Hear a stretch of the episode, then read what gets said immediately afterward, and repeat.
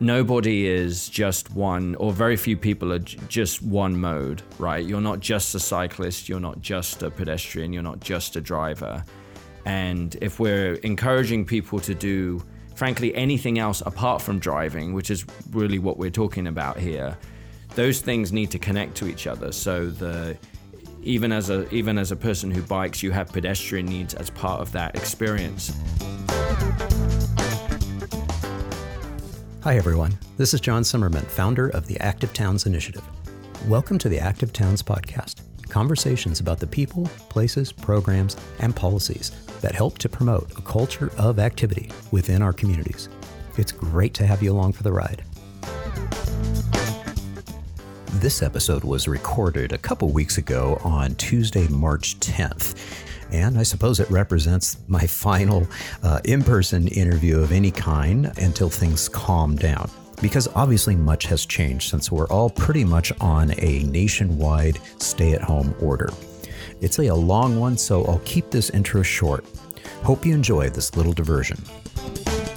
This is John with the Active Towns podcast, and I am here with Chris Riley and Adam Greenfield. Uh, Chris is representing Bike Austin, and Adam is representing Walk Austin. Walk Austin is a community of people advocating for safe, lively, beautiful streets for everyone. And Bike Austin's vision is we envision a central Austin as a place where everyone recognizes and embraces the benefits of cycling, whether they ride or not, and where cycling is a common aspect of daily life for everyone. Gentlemen, welcome. Thanks. Thank you. Great to be here. Excellent. Adam, why don't you kind of share with us the story of Walk Austin? How did Walk Austin come about? Well, uh, so Walk Austin, uh, th- there's actually various accounts of how it got started because there there have been several groups using similar names like that going back to the mid 1990s.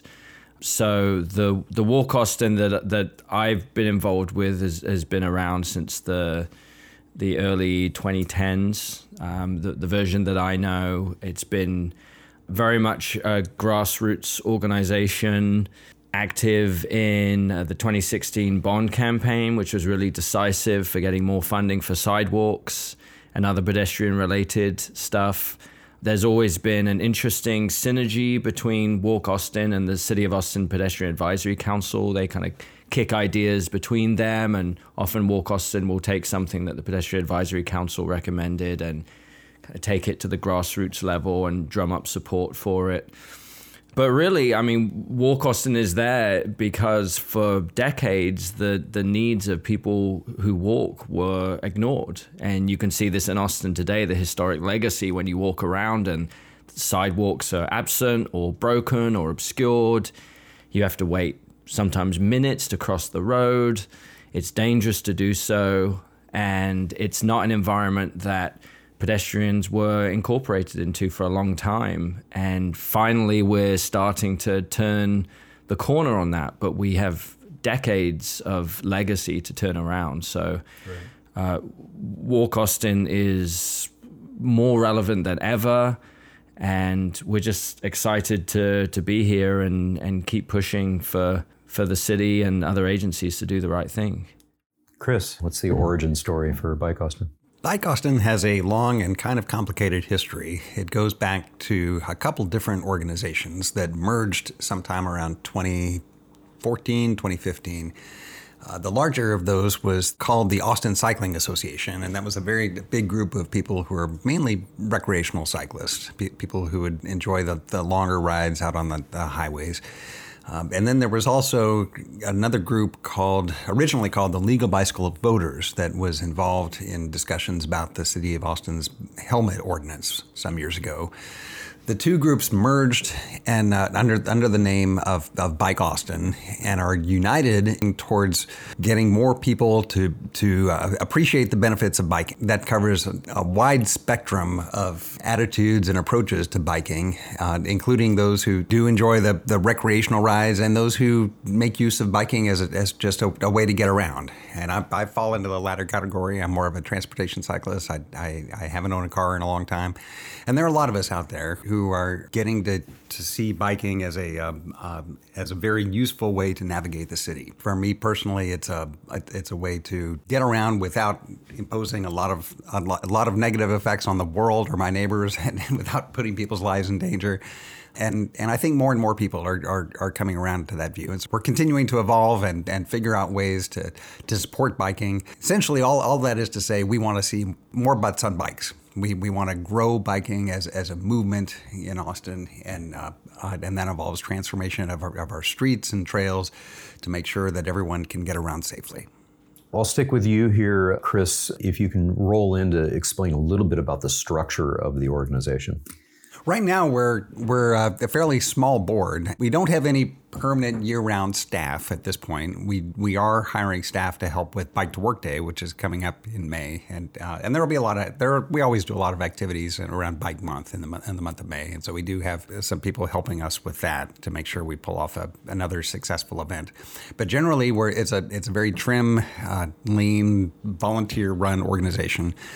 Uh, we do hope to grow the movement and get to a point where we have are up and running and, and, and have a paid staff uh, and we're on par with comparable other other organizations in, in other cities. But right now it's it's a fairly lean organization that's doing the best we can with the resources we have to, to advance the cause of biking. And as a nonprofit, what's the incorporation structure? Is it a 501c3 or 501c4? We actually have two different organizations. We have uh, Bike Austin, which is a, well, I'm going to, might get the number, numbers wrong. We have Bike Austin and we have a Bike Austin Education Fund. Bike Austin is, is engaged in advocacy, and Bike Austin Education Fund is more of a, a traditional 501c3 nonprofit that, that's just voted, devoted towards uh, more general ed- education efforts. Yeah, so it sounds like the education fund would be the the C three, the five hundred one C three, and then the uh, the membership base because it's a paid membership structure is the C four. That's right. That's right. Yeah, and so we're continuing to work on that. I, I, wouldn't say that we've necessarily landed on our on our final iteration as, as an organization. Uh, right now, we're really focused on working with Walk Austin and other organizations towards uh, joint efforts to advance the cause of transforming our streets and and to make alternative forms of transportation uh, more attractive to, to everyone. Adam, what's the structure and, and legal sort of framework of uh, Walk Austin? We're simply a 501c3 volunteer board, similar to Bike Austin. It's pretty simple. And and like with Bike Austin, we we want to get to a point where we have paid staff. That's that's very much the goal, and to you know make sure that someone's working on this day in day out. So, what was sort of the you know the origin story of, of you getting engaged and in, in active uh, in advocating for safer streets? Well, it's kind of a weird start for me because when I moved uh, when I moved from the UK in 2004, I moved to San Francisco and my my sister gave me a historic walking tours of San Francisco book. And when I first moved there, I had no friends, I didn't know anyone. So I just started doing all the walks from this book. And this book was pointing out architectural styles and histories of particular places and things to notice and observe. And I had never really looked around me before. I had never just looked at things deeply and, and been observant. And, and through this book, I, this, this seed was planted in my brain uh, of the joys of walking and the, the richness uh, of experience that you get from that and then as I as I sort of started to to move forward with that, I started to realize that that a walkable place is uh, is, is kind of like an indicator quality of an amazing place. If you have walking, you have uh, much stronger social cohesion. People are bumping into each other, exchanging ideas, learning from each other. They're healthier. There's less loneliness. There's less depression and people start to to make places more. They start to beautify their environment. And it's just this beautiful virtuous cycle that touches every part of your life. And moving to austin you know austin is typically said to be a driving city. Um, and if you look at the mode share that is true. But there is still an incredible amount of of uh, wonderful walking to do here some people, unfortunately, not as many as, as there should be, uh, are in a position in Austin where they can actually walk for their daily needs, but not many. And that, that is something we need to change.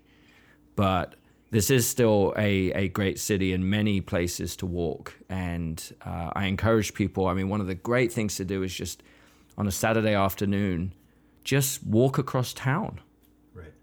And it's amazing. I did it in a in a neighborhood fairly close to my house even recently. That I had. I'm actually a, a cyclist too. I don't have a car, and uh, I decided to walk across a neighborhood that I had I had biked through a hundred times, mm-hmm. but I had never walked through. And walking through it was, it was almost a revelation. Right. The, the, the, the, the, the number of things that I was noticing and the interactions I was having with people was incredible.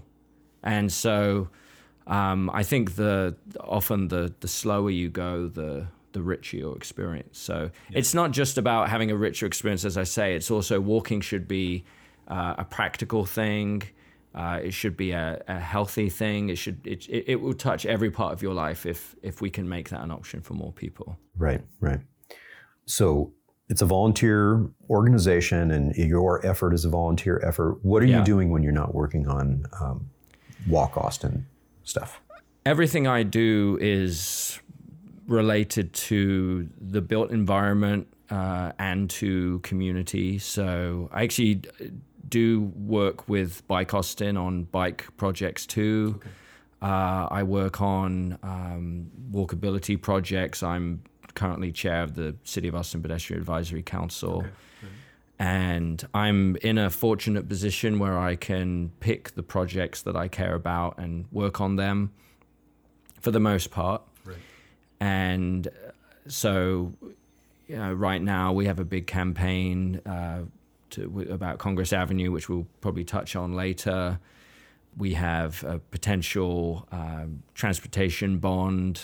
Um, coming up in November, which is really exciting. The Land Development Code conversation is something Walk Austin has really pushed for very hard.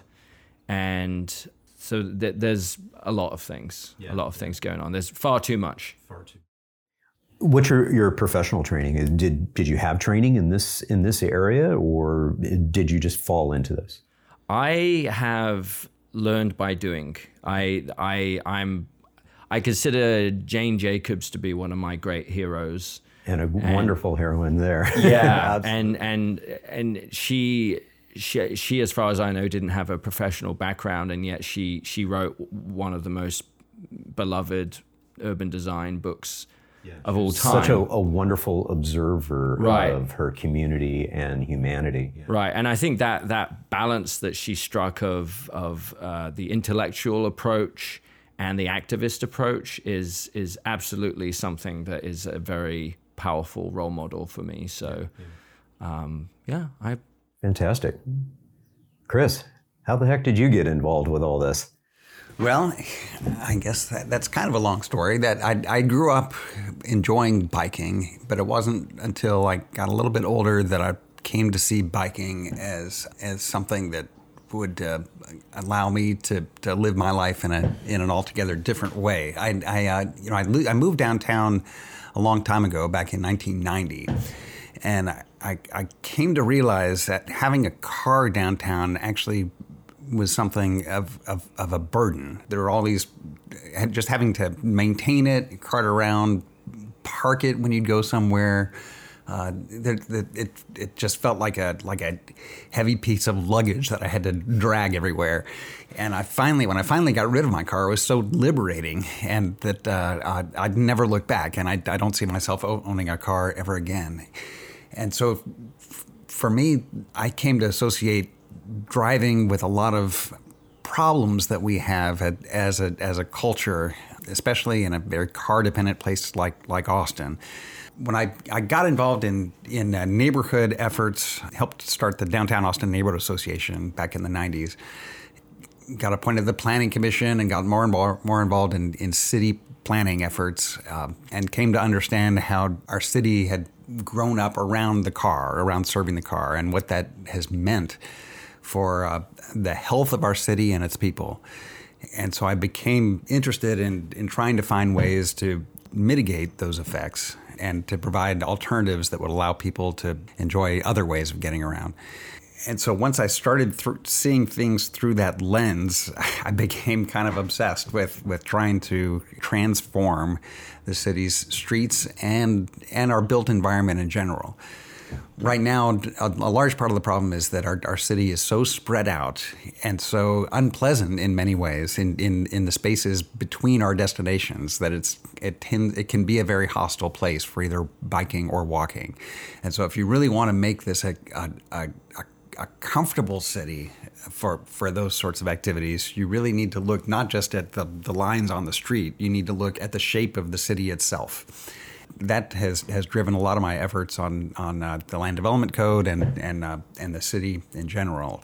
Right now, after after having worked at the city for some time, I uh, uh, the last big thing on my bucket list is to get more housing in my neighborhoods. I, as I mentioned, I am lucky enough to live downtown, and so from yes, when you're right there next to our major transit lines and so close to all our destinations, it's it's relatively easy to, to get around by car. But I realize it's not so easy for everybody in Austin. So many people are stuck in locations where where those options are dangerous and uninviting.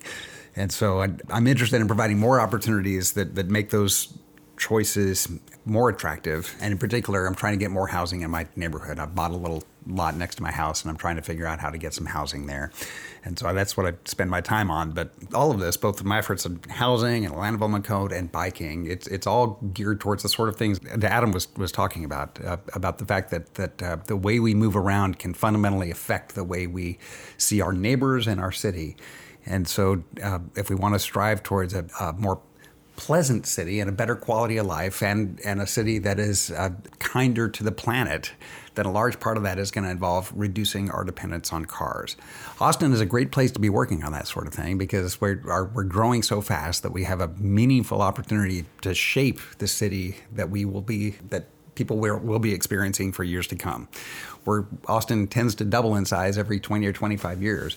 And so if you don't like the city we have now, you have the opportunity to, to, to reshape it and to make it a place that uh, uh, is a little closer to our ideal, our ideals as a city. Right now, we have a, about uh, the latest data indicate we're, we're up at around 75% of Austinites commuting to work by themselves by car which is worse than than, than Los Angeles, where we're more car dependent than Los Angeles when it comes to to uh, work commutes.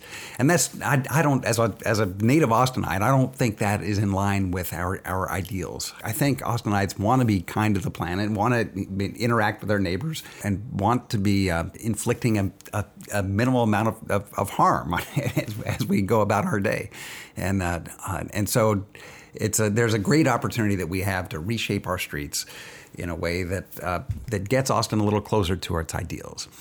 And that's especially exciting in in this era that we're that we face now for, for biking. Since since uh, about well for about the last 10 years there's been a, a revolution going on in the world of biking that that uh, looks to Europe to identify how you can provide routes that feel safe and protected from cars so that, so that everyone, whether they're eight years old or 80 years old, can, can feel comfortable and safe getting to their destinations on, on bike. And so we have this model out there.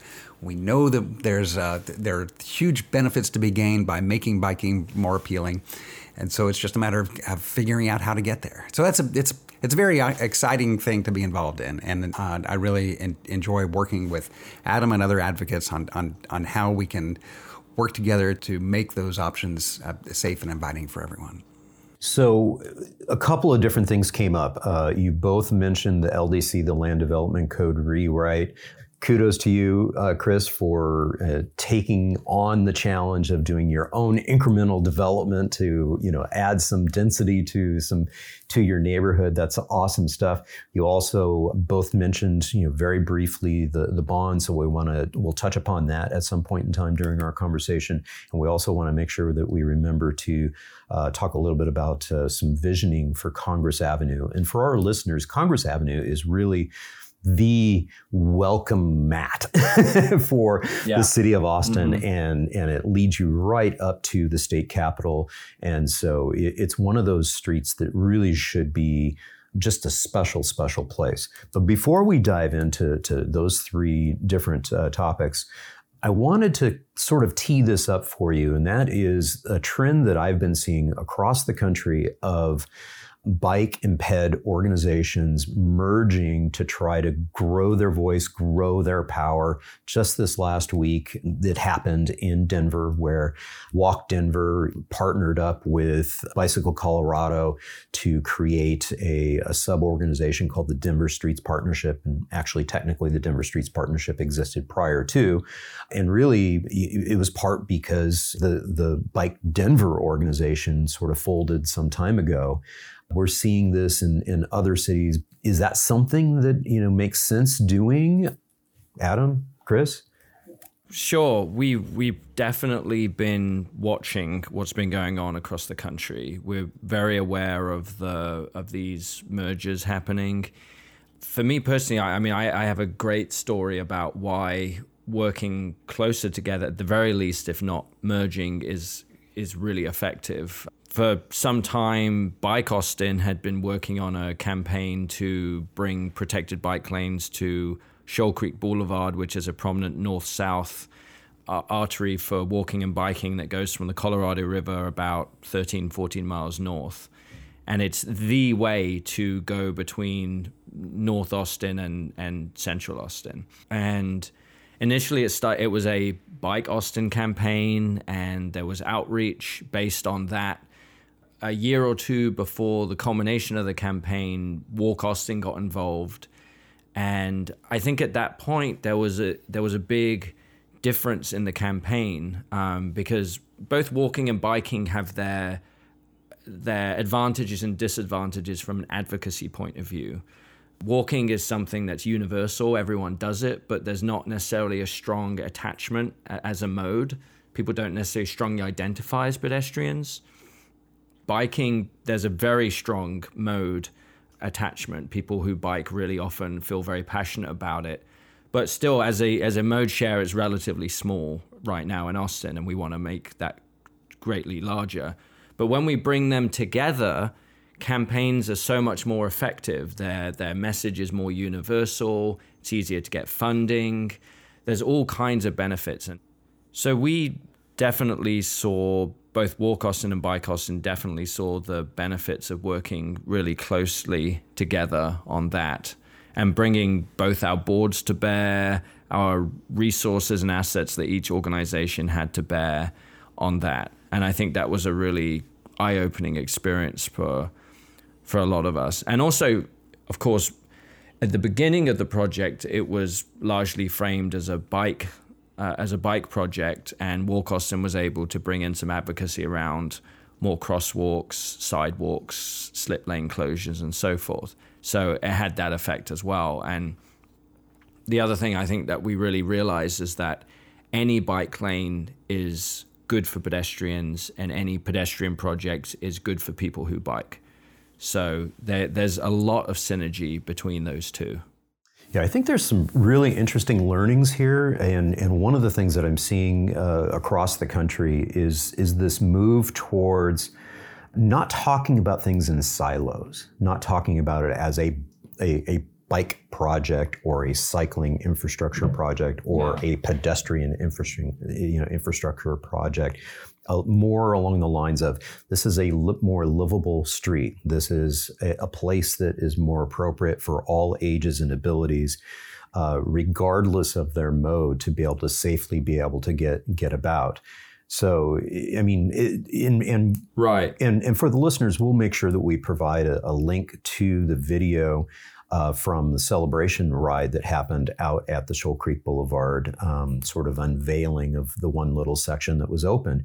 And you'll see in there a couple of, of clips. Uh, you, will actually see some of the pedestrian crossings, and and and you know, it, it really is this concept of how do we make streets more livable for everyone, and really what that equates to in many cases is a traffic calming approach, bringing the motor vehicle speeds down so that the environment that people who choose to, to cycle and or walk or scoot or whatever are in a safer, more inviting environment. Would, would you agree that that's kind of yeah. You you put it as well as I could. Absolutely. And I think the other point is that nobody is just one, or very few people are j- just one mode, right? You're not just a cyclist, you're not just a pedestrian, you're not just a driver.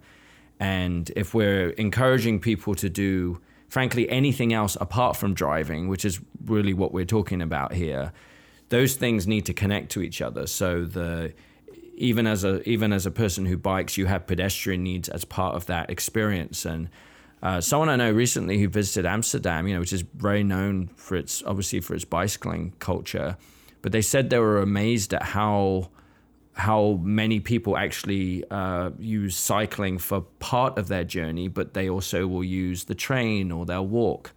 And so those things, so that's why we need to work together because they need to connect with each other. A transit project needs to connect to a bike lane. A bike lane needs to have good sidewalks near it. And I think at that Shoal Creek celebration that you, you spoke about um, recently, one of the things I noticed, we had, we had the celebration at the park. And at, at that moment, we were all pedestrians. We were standing and walking around. But then right next to the park is the new two way protected bike lane facility and the cyclists were getting a lot out of riding by these people hanging out in the park. And we were enjoying waving to them going by. And so it had this eh, virtuous echo chamber effect where we were all enjoying each other's presence as people on foot people on bike. And we need to go further in that direction. Right, and, and it's it, it reinforces something that you had said earlier about life at more human speed. And Chris, you had mentioned that you're primarily a, a commuting cyclist, a util, utilitarian cyclist, so someone who is uh, typically riding somewhere between seven and 15 miles per hour.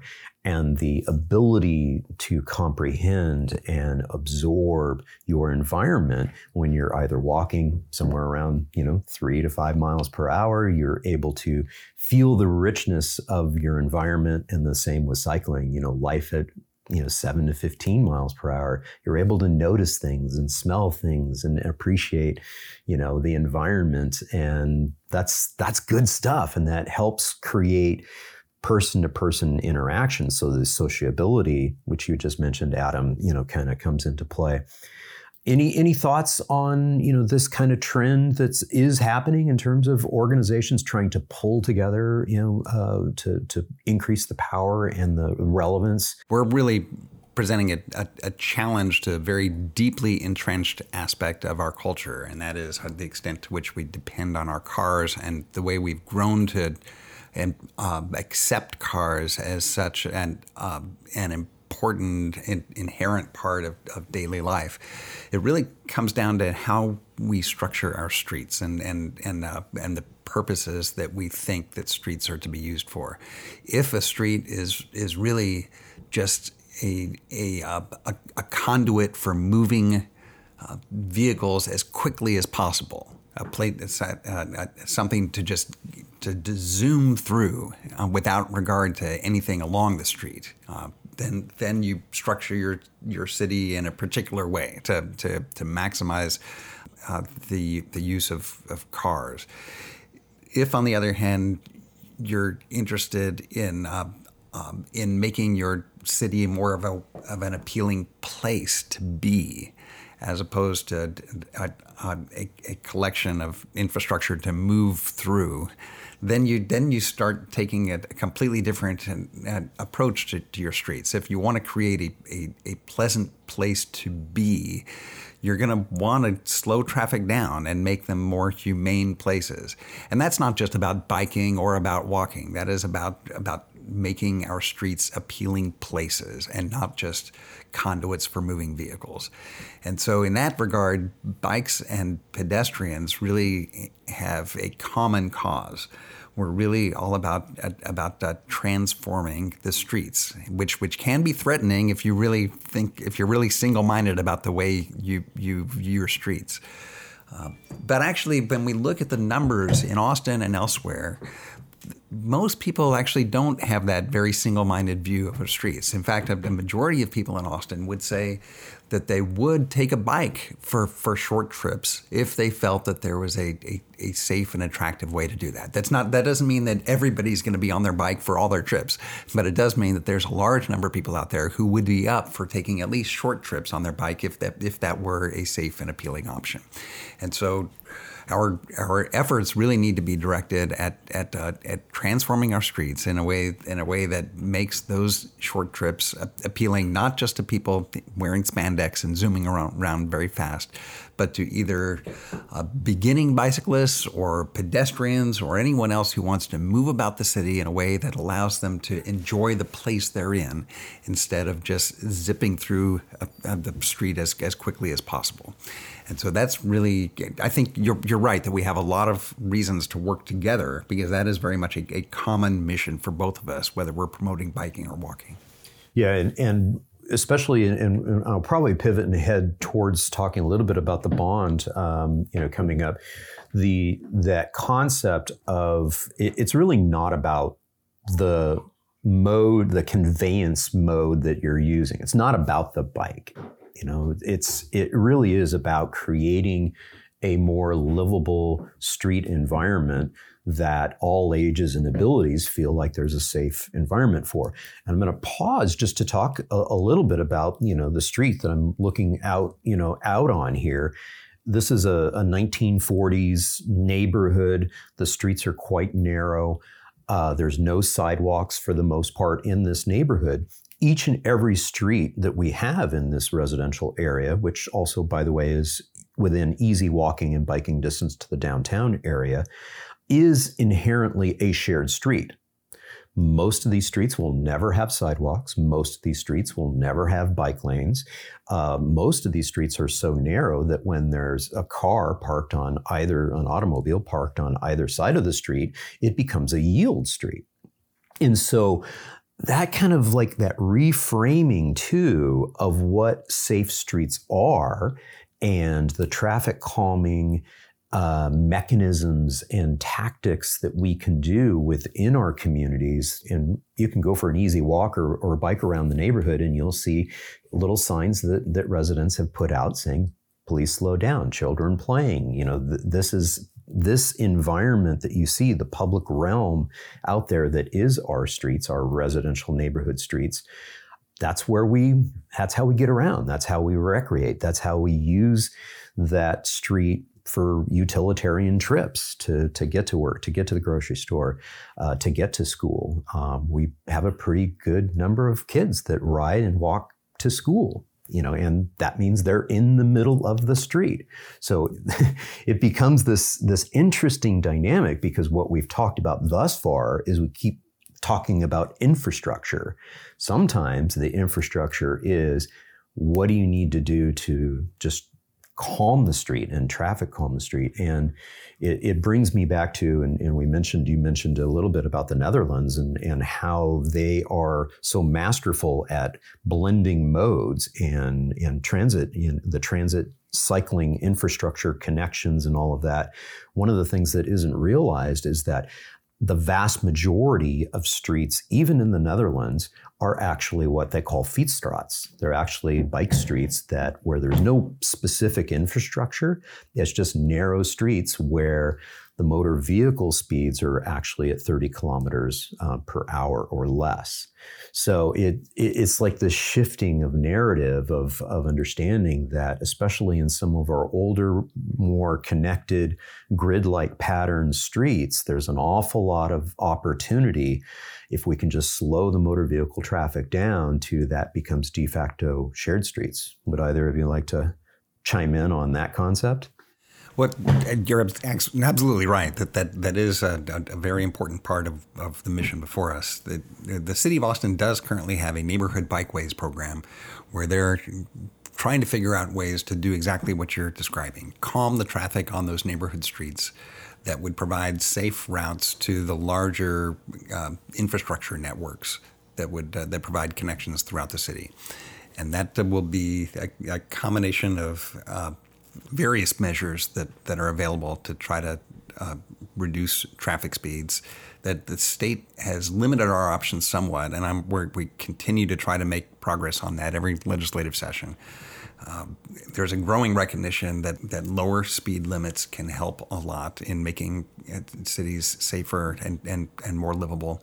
We're also looking, the city is also looking at, at, at new tools for calming traffic. There are some speed humps that uh, that have been successful in the Northwest that uh, that Austin expects to be getting soon, that are not the sort of speed humps that we've had before. These will be speed humps that will be that uh, at least we're told they will be be, gentler for, for people on, on bikes, but still um, encourage cars to, to, to slow their traffic speeds. With more resources, we could also do some more creative efforts to calm traffic that would include things like chicanes and other other measures that um, involve reshaping the street in, in, in order to, to slow traffic down all of that needs to keep moving forward, along with efforts to get um, uh, to get more of the the infrastructure in place that, that is missing. And you mentioned the, the neighborhoods like this one in South Austin that that largely uh, lack sidewalks. I grew up in Tarrytown, which is the same story. Built post World War II at a time when we figured everybody was going to be driving everywhere forever, and and so no need for sidewalks we there is a, a, a, very significant shortage of, of uh, sidewalk infrastructure, and, and we really need to get more of that out there. And we can't just accept that these post World War II neighborhoods will will will be auto dependent forever. We need to do everything we can to retrofit these neighborhoods with with infrastructure that makes makes other modes safe safe and inviting. But that uh, all of that is is an effort that that uh, Bike Austin and Walk Austin are working jointly with the city on to, to, to, to try to identify ways to reshape uh, travel patterns in, in, in a way that that um, that serves all modes. Yeah.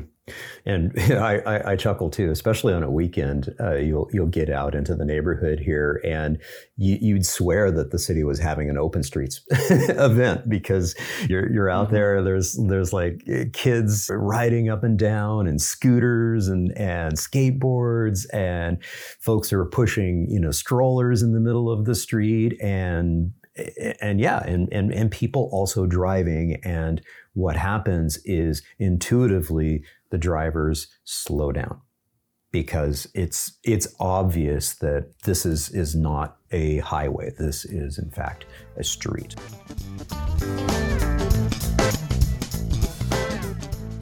Pardon the pause here. We're a little more than halfway through the episode, and I wanted to report that the intensity of people on the street has dramatically increased, which is so cool to see. We're really connecting socially at a safe distance.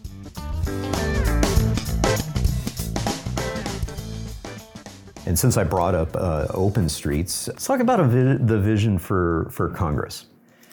Congress Avenue. So the background behind that is last March, the Congress Avenue Urban Design Initiative, or UDI, which is a joint project of the Downtown Austin Alliance, the Downtown Business Association, and the Public Works Department with the City of Austin.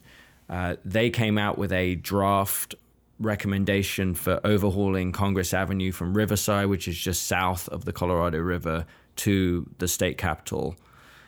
Uh, that's about 13 blocks. And they presented that to the Pedestrian Advisory Council and the Pedestrian Advisory Council came out with further recommendations to add on top of that. The the PAC uh, was very supportive of the UDI's conversation that they started and was really excited about a lot of the ideas they had. And the PAC felt like we could go even further and really make this our take advantage of this once in a generation opportunity to to make to both of your points uh, from a minute ago to make Congress Avenue, which is called the Main Street of Texas, a place to go to and not just to go through, a destination and not just a, a highway. And right now, it is largely a highway like environment. It has six lanes running through it, which is the same number of lanes as Interstate 35 immediately to the east. It's not an environment that people want to hang out at, hang out on, or linger on for very long they want to pass through and duck into a building or just drive through. And you can see this reflected in boarded up windows on some blocks, uh, vacancies, struggling businesses, and, and a low foot count. Uh, not to mention not as many people biking as they would like to. So the the PAC's vision was was actually largely informed as well um, by conversations that Chris and myself and some other advocates have been having around that time about how Congress Avenue could be better. So that's the background. Mm-hmm. Should, should, we, should we discuss the vision? Sure. Yeah, let's dive in. So we looked to other cities around the country and saw that they had in the 20th century had gotten more people coming back to their main streets and that was what we felt was the main goal here is to get people to come to Congress Avenue and we looked at cities that had gone all the way cities like Boulder Colorado Charlottesville Virginia that had actually made their main streets a, a car free environment and they had worked very successfully. But we were also aware that 90% of streets that had been pedestrianized in the 20th century did not work and they were turned back into car dominated streets. And so we realized that we can't have a crystal ball for Congress Avenue and we can't know what Congress Avenue will do in the future. And we don't know whether a car free environment would work there. That was sort of the initial, perhaps more crude vision we had is like other cities have a car free environment. San Antonio, immediately to the south, that's why people go there to, to experience the car free spaces. But we don't know if that'll work. So our, our recommendation was basically to redesign Congress Avenue as a as a place to test ideas and to test reallocating space to people but if it doesn't work, we can scale it back. And if it does work, to keep moving in that direction. And so the, the, the first really important aspect of that is, is frankly just to reallocate space. This six lane highway like environment is not working really for anyone. So we need to reallocate a portion of that space back to people who walk, people who bike. So sidewalk level, protected bike lanes, extremely important also with that expanded sidewalk space, we had the idea of installing small kiosk like structures that could house any use you could imagine. So, cafes, restaurants, uh, tourist information, restrooms, retail, and let let different entities try out different uses in those kiosks. And, and you can see this in cities around the world have similar things. If you go to uh, Mexico City, if you go to Las Ramblas in Barcelona, you'll see these kind of structures. And what they do really well is they add more reasons for people to visit these streets in very small spaces. So we calculate that we could get about 300 of these structures on Congress Avenue from the river to the state capitol. So that's 300 more reasons for people to visit Congress Avenue on a street that right now on many blocks is dominated by large single use buildings, offices, hotels that don't create a lot of vibrancy. So that's the first thing, and that would, would, supercharge Congress Avenue as a lively place. And once you once the street gets livelier, then it creates this virtuous cycle where more people want to come to enjoy the liveliness, and then more people want to come still. The other main proposal in there is to redesign the northern four blocks of Congress Avenue south of the iconic state capitol into what we call a festival street. And a festival street is a design that's that's been out there for a while. There's a famous example in Chinatown in Portland, Oregon, and it's basically a street that is really easy to turn into an event space. And the chief design features are a roadway and sidewalk that's all one level paved differently to the rest of the street network, so it indicates you're in a different environment.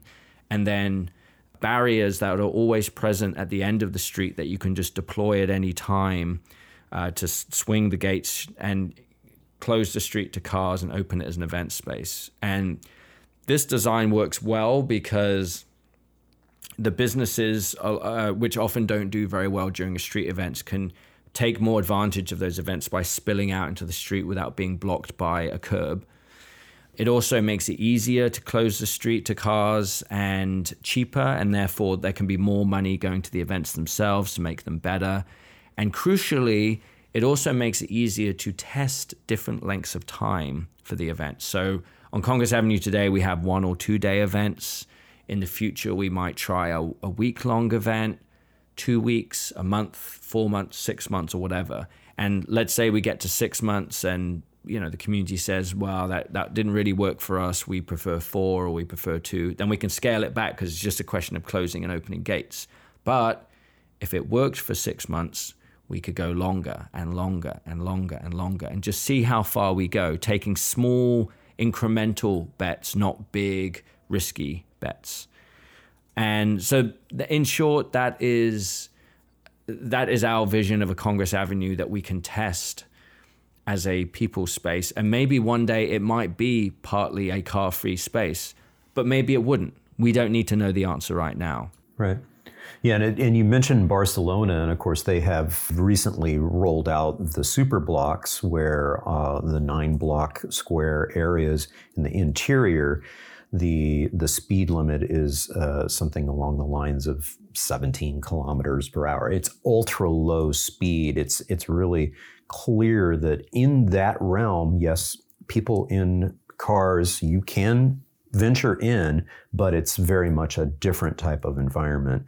This is a, a truly a human, a people oriented place. It's a human rich place, not a place to to, to have you know motor vehicles traveling fast. So it seems like there's a whole bunch of different gradients from completely car free to ultra low speed environments for, for cars. Chris.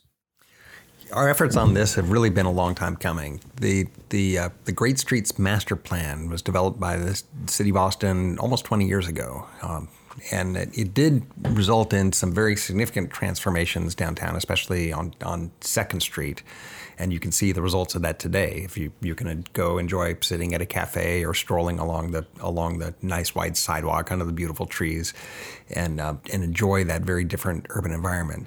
But in general, downtown has not been transformed to the extent that uh, we we were thinking back then the plan really contemplated a, a, a, uh, reordering of the hierarchy downtown for, for transportation. For, for many years, we our, our efforts have been geared around just making the streets what I referred to earlier as conduits for cars. That's that's why we we uh, changed our old two way streets into one way streets so we could blast cars through as quickly as possible.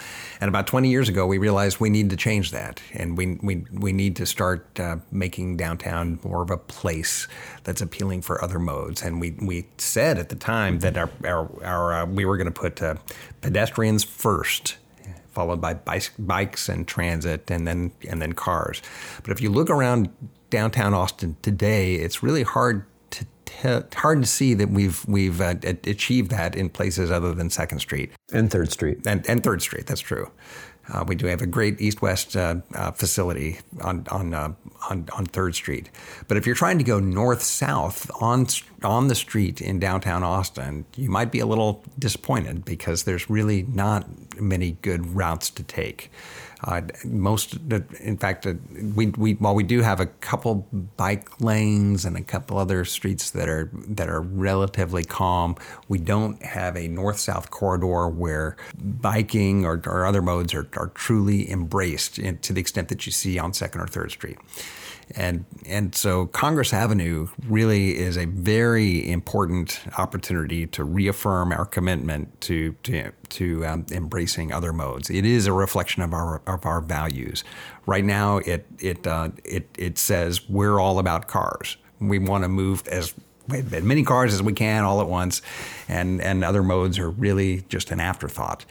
The the need to transform Congress Avenue has been identified and, and, and embraced, and, and even the, the design initiative that, that Adam uh, mentioned, throughout the process, there was a recognition that we need to at least have protected bikeways. It's a, uh, there is a consensus that we need to change Congress Avenue, and yet we still don't have an identified funding source or a timeline for getting there. 20 years after the, well, not quite 20 years, but 20 years after we started working on the, on the Great Streets Master Plan, we still don't know how we're going to get there. And so uh, yes, we absolutely need to transform Congress Avenue in the way that Adams was describing. Adam was describing, it, and we also need to figure out how that is going to happen, and that means uh, getting funding mechanisms in place that will make it happen. It it, it is not cheap to rework a street like Congress Avenue. There is a lot of drainage infrastructure. There there's obviously all the all the treatment of the the, um, the, the, paving at the surface. Uh, creating a festival street would involve some expense uh, in, involved uh, with uh, with all of those things, both the surface treatment, the drainage, and so on. And then there's electrical connections. There's a lot of utility infrastructure. There is a, a, a significant price tag to doing this but it is so critical and it, it is so central to our identity as a city. Uh, the, the, the classic photo you can any day you can go out to Congress Avenue and you'll see people standing there on the street trying in the middle of Congress Avenue braving traffic trying to t- trying to capture an image of the Capitol. It yeah. is a it is a place that uh, where people want to be, and yet we're not providing safe places for them to enjoy the avenue, and so. Uh, the the upcoming bond election presents an opportunity to to for Austin to live up to its values and to rise up to the challenge of of of actually transforming our streets in the way that we have been talking about for many years. And so I'm I'm hopeful that uh, in addition to funding a major new transit system for Austin, we will also have some funding opportunities on on the ballot that will enable us to transform streets like Congress Avenue and and, and other streets so that we can truly em- embrace those other modes that that um, talking about supporting for so many years. Great, yeah. Uh, comments on the on the bond. It's incredibly important. Uh, I think the other thing is that because of the speed of the change in Austin in recent years that Chris mentioned earlier, there people now think differently in Austin. Austin has a history of of not voting for transportation bonds. I drive, why would I fund a bus? For example, that's changing a lot. People increasingly are moving here who don't see the car as a tool of liberation anymore. They they love to get the they love to get the train, the bus, uh, walk or, or bike. And so I think we are primed in terms of where people are at the, the, out there to create a city that has true transportation choice. I think that would be, that's something that really excites people. And yeah, I think I think we're ready for it. I don't want to make predictions about what's going to happen in November. Uh, we advocates and others need to do a lot of work between now and then to get the message out to people and help them to see even if you drive, why you should why we should fund uh, alternatives to driving. I think that's a really, really good point. And, and since we're kind of running a little bit long here, we'll, we'll try to wrap this up with some final thoughts. Advice from the ground. Adam, Chris, who wants to go first? They're pointing at each other. well, we, we, we need to do the work we just we just need to get out there. I think we can thankfully because we passed a sizable transportation bond in 2016 that has uh, created a lot of new uh, pedestrian and bike infrastructure. We overhauled our bus network in the last year or so, and and ridership has been on the uptick ever since. We can point to those examples of if you want if you want this to be even better than this, even even greater let's let's really take it up to the next level. And to paint that vision um, for example uh, not to steal chris's thunder with, with bikes but there is this vision of a big loop um, which would connect the south walnut creek trail to the walnut creek trail to shoal creek and uh, along the river um, lance armstrong bikeway to create this 30 mile hike bike loop around austin. That would be that would be something that that people would fly in or travel from around the country to do because it would be incredible. And it, it sounds like what you're saying is when you, you said paint this vision, it's yeah. like, and this is something again that people from around the country or around the world can can relate to. Is yeah. we have to do a better job of storytelling.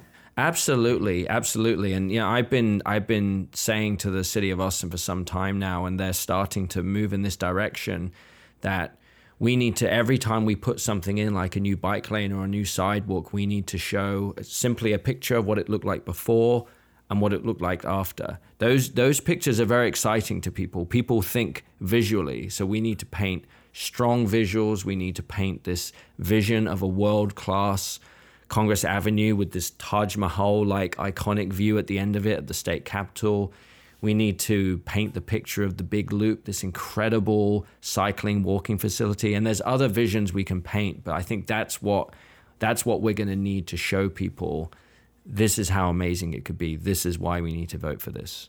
At the same time, I think we can also point to the the what people see every day at rush hour downtown.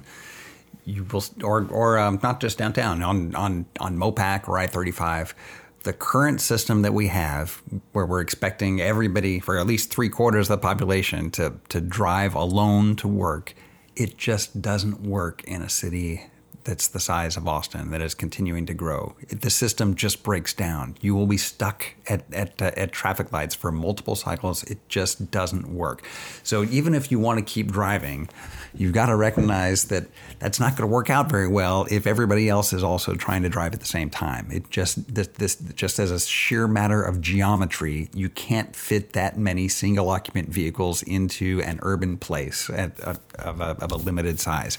And so, from a sheer matter of geometry, it's in it's in everyone's interest to provide other options.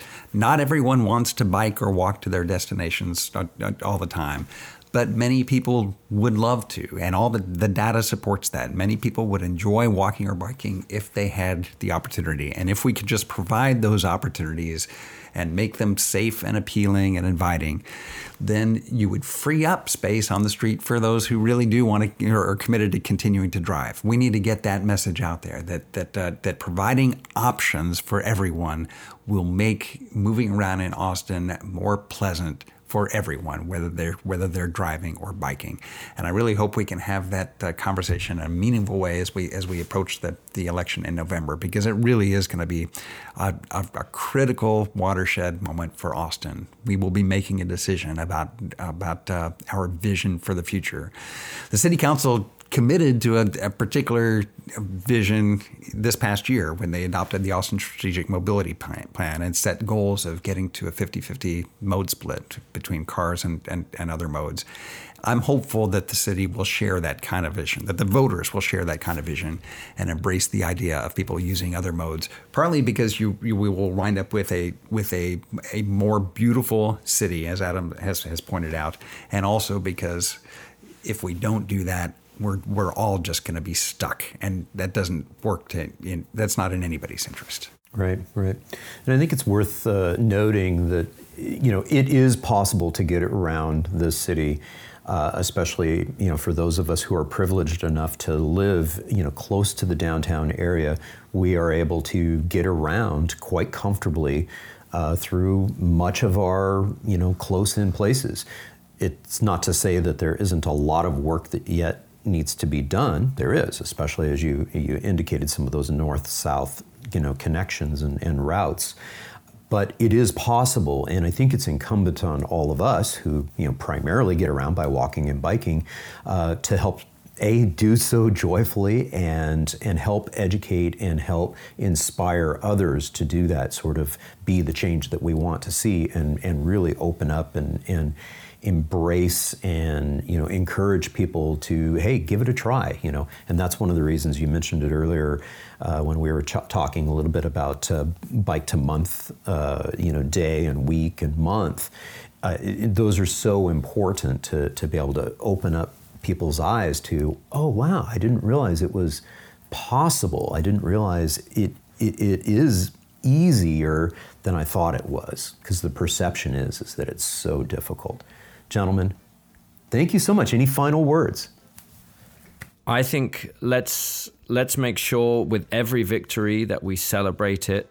I think we need more celebration. We need to build this movement and celebrate every success and come together and support each other as we move forward. I think we are potentially on the cusp of a major positive new era in Austin that will create incredible opportunities for people and, and result in a massive increase in the quality of life for people who live here. So I'm really excited. I'm Walk Austin and Bike Austin are going to be right there, joining other organizations, and we're going to win this.